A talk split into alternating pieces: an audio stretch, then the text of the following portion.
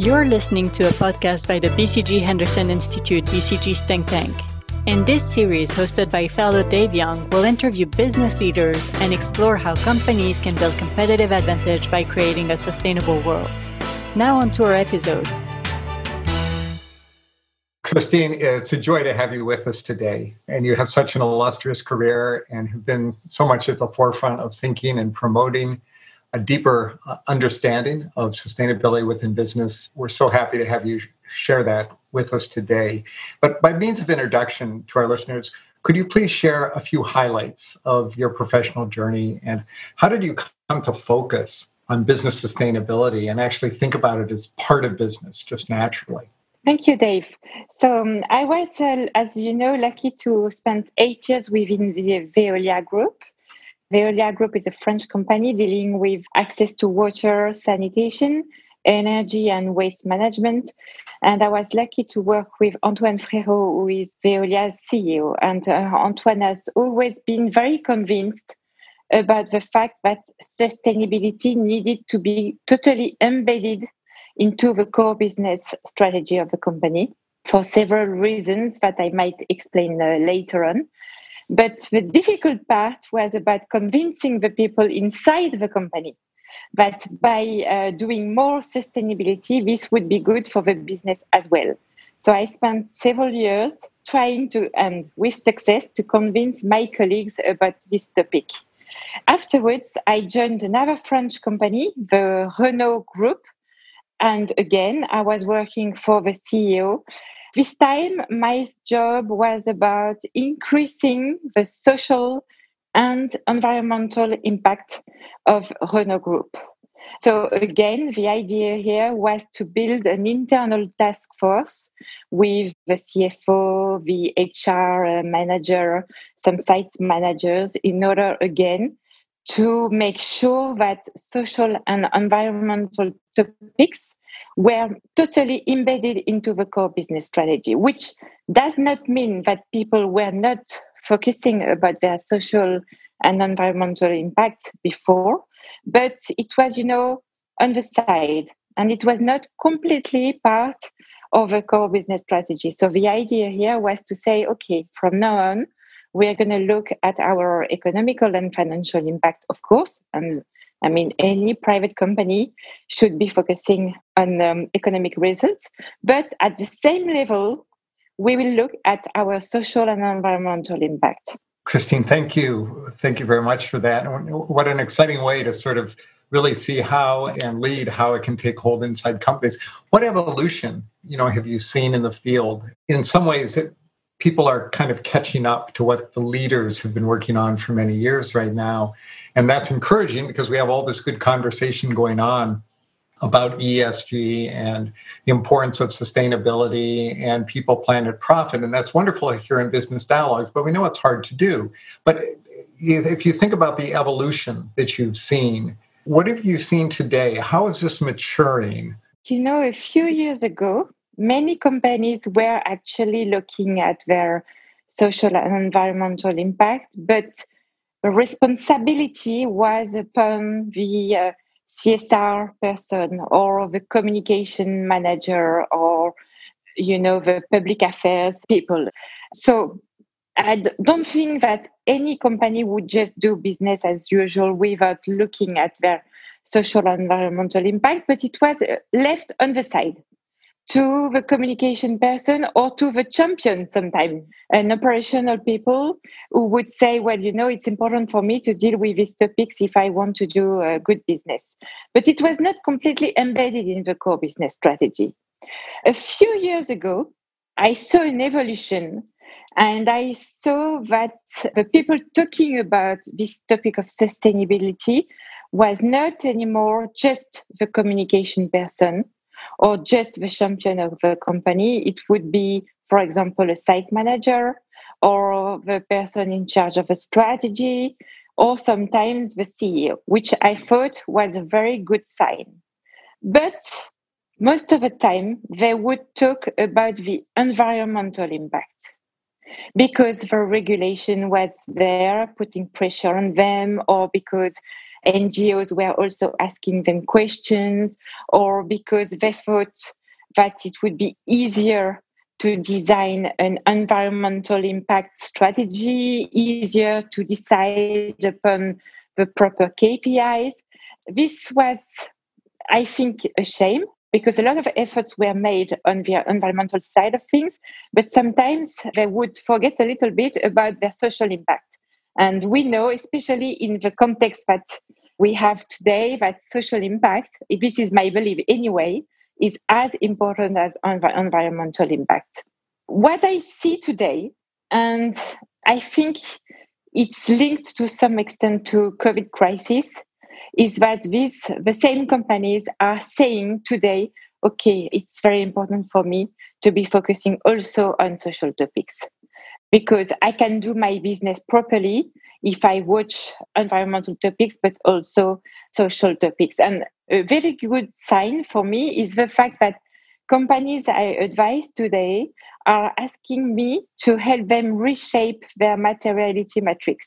To sum up, maybe, I think we went from sustainability being a communication topic to sustainability becoming a much more strategic topic, but focusing a lot on environmental issues to a situation today where social topics become as important as environmental topics. Where do you see the next steps going for companies today?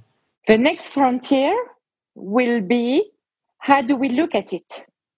Do we keep that as a corporate discussion? And the CEO is talking about it, and all the key uh, managers are discussing it. But are we sure that this is going to be implemented in the sites? Or do we start looking at it at the territories level? And I think, you know, this is the next step. The next step is going to be how do I make sure that everybody in the company is on board and that everybody from now on will be focusing on what is my turnover, what is the margin, what is the cash I'm making here, which I mean is very important for a private company, of course. You cannot discuss your social or environmental impact if you're losing money every month.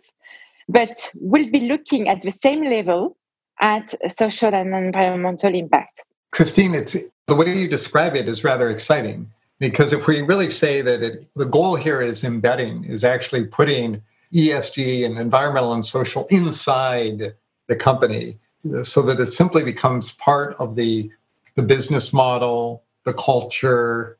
And in many ways, do you see it as helping amplify the purpose of the company, better engagement with employees, putting more, in, in some ways, energy into the company?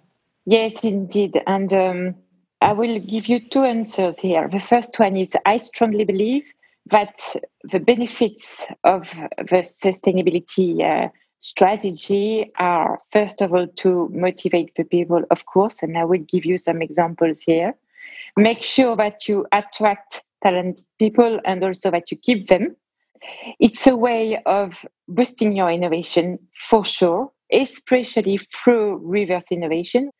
And it's a very good way also to have access to uh, new markets. So it's about attracting talents and keeping talents. It's about improving reputation and license to operate. It's about boosting innovation. And last but not least, having access to new market opportunities. That's very interesting. Could you give us an example of that, Christine? Here, let me give you the example of what we developed within um, Veolia. With uh, Antoine Frérot, Veolia's CEO, we decided that instead of just selling pipes to cities, we would listen to what cities would have to say to us. And cities said to us, we would like Veolia to help us become more resilient because of climate change, because of globalization, because of all that's happening. We feel that we are facing more and more shocks and stresses, and we don't really know how to deal with that. So here we were saying, well, maybe here we have a good opportunity to show that we will contribute to common good by helping cities becoming more resilient. But at the same time, this will be good for business. So we designed a resilient city strategy whereby Veolia Group would help cities understand better about their strengths and weaknesses, and we would do this mapping of risk and opportunities for cities. And then this would help the city develop an action plan. And of course, the solution would come from private sector and maybe there would be some interesting business for Veolia here. So I launched a first pilot with um, Mayor of New Orleans, Mitch Landrieu. Exactly 10 years after Katrina, I mobilized a lot of my colleagues to help Mitch Landrieu design the resilience plan of the city.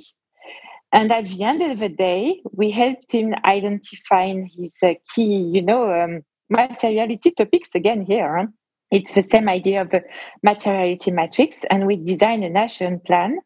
And then it allowed us to bring some solutions coming from Veolia. And at the end of the day, we signed a very, very good contract with the city uh, with a very interesting margin, and it was very good for the business. That's a great example. I imagine this can have been very easy to do, though. What were some of the main challenges uh, that you faced in this work? Can you give us some examples? If I'm honest with you, the fight was not to issue a commercial proposal with the city. It was much more an internal fight, convincing my colleagues that it would be worth spending some time with a mayor, explaining to him what is a risk and opportunity matrix, helping him, you know, putting resource, people with expertise there. And this, I wanted to do that because I wanted to co- contribute to common good. But at the end of the day, it would be very good for the business, not only because we signed a beautiful contract there, but also because when I came back to Paris, I could see that all my colleagues had on their desk the resilient cities strategy document that I had prepared with Antoine Frérot. And all of them said to me, especially the young people, but not only the young people, I'm so happy to be working for a company helping cities become more resilient. Christine, it'd be interesting to get your thoughts on this notion of walking the talk, which is a phrase we sometimes we sometimes use. There's been articles recently in The Economist, a number of studies released, articles in other magazines that have begun to raise questions about can we trust companies? You know, they've all said good things about responding to the environment or responding to COVID or responding to the movement for racial equity. And yet, when we look at their actions, they don't necessarily, it's not obvious that what they're doing is actually lining up with, with what they're saying. Now, I, I, one could take the cynical view, right, that they're saying what they need to say in order to get through a trend. The other view is to say, no, they're serious about what they're saying, but this is hard to do. It's mm-hmm. hard to take it and embed it into the business and for the business to change. Sort of, how are you seeing it? I mean, I, I think most people that that I work with and know, I think are they're very sincere about wanting to make these things happen um, happen through the business. So I tend to believe this really reflects more the challenge of trying to make it happen, trying to make it real, trying to yeah. bet it in the business. How do you see it? What is the magic to walking the talk? It's a very important question here. And I understand people who are asking, is it really true? You know, when they look at a company saying, I'm dealing with a lot of important common good issues, but sometimes what people see is companies doing many, many, many little things. And when you don't have a proper sustainability strategy, this is why I think it's so important to have a sustainability strategy and to have it totally embedded in the core business strategy. If you don't do that, then you have all your site managers, for example, dealing with demands the whole day coming from the local school, from the local NGO, and so on. And they tend to do a lot of very, very small actions. And at the end of the day, it's not clear what the impact of a company is. Let me take here the example of Groupe Renault. When I joined, I found that the group had eight local foundations dealing with very important topics. But at the end of the day, if I had to tell you this is the impact that Groupe Renault is having, I would be unable to do so. So, what I decided to do was to design a proper sustainable strategy and link it totally to the business, saying from now on, we will try and contribute to a safer, more inclusive, and more sustainable mobility. This is quite a broad scope. So we still have a lot of to do. And all the employees of Renault Group, I'm sure they will find some very good ideas and they will be happy to contribute. But at the same time, it's easier for me to show to my stakeholders that I'm really delivering some impact. That's a very powerful notion, Christine. Aligning the foundation focus to the business sustainability strategy in order to tell a coherent story and create consistency in action. That's very powerful. Are there examples in your work where you found that models that might initially have been philanthropic were later taken on by the business to scale up and become sustainable business models? In a Veolia group, the foundation is sending people when you have, you know, an emergency situation. For example, a huge flooding situation in a city. Then they send a plane with some Veolia people who know how to rebuild the pipes, but it takes a lot of time. And in the meantime, they also send some mobile units in order to make sure that people can drink water. These mobile units, they tested it in the foundation. So totally philanthropic view, just to help people, you know, with, of course, no business model here, just, uh, you know, a foundation topic. But it worked so well that the business started looking at it and they said, oh, come on, here, it's very interesting solution. Maybe we could scale it up and maybe it could become a solution for refugee camps or for mining companies when they have, you know, temporary cities and this is actually what happened. Now you have in Veolia a business unit totally dedicated to mobile units, and it's a very profitable one. And it makes me very happy because the more profitable it is, the more I'm sure Veolia will scale it up and will thereby uh, bring safe solutions to more people. Christine, what would be your recommendations for companies to walk the talk? Where should they start? If you want to walk the talk, you'd better listen to your external stakeholders. And if you just do business as usual and you pretend that you're bringing solutions to your stakeholders, but in fact, you don't listen to them because you don't have time and you're dealing with your business, I think you miss a great opportunity.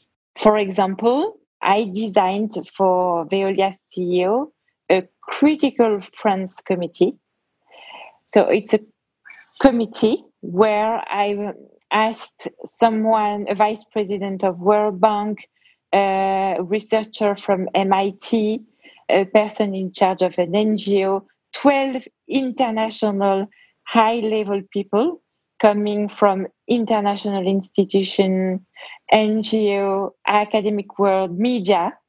And I asked them to spend some time with us in fact, twice a year, they would meet around my CEO to challenge him on some topics of his strategy.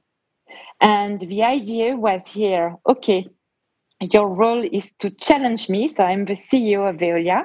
I want to make sure that I'm bringing proper answers to your needs. So I'm expecting you to challenge me, but also to advise me and also to be ambassadors to my company. So, in order to walk the talk, I think it's important if we say that sustainability is totally embedded into the core business strategy, it's absolutely crucial to make sure that as a CEO, you will find a way of listening to what your external stakeholders are expecting from you. And then you say yes or you say no but at least you listen to them. No, that's excellent, Christine. Thank you so much. Very good. And I, I really enjoy your examples. And I think it sort of it plays to both sides what's easy, what's hard, what's forward looking, what's necessary, uh, and how do I manage. So thank you. If you enjoyed today's conversation and would like to be notified on your mobile phone when new episodes are available, please click the subscribe button to subscribe to the series on the Labcast app.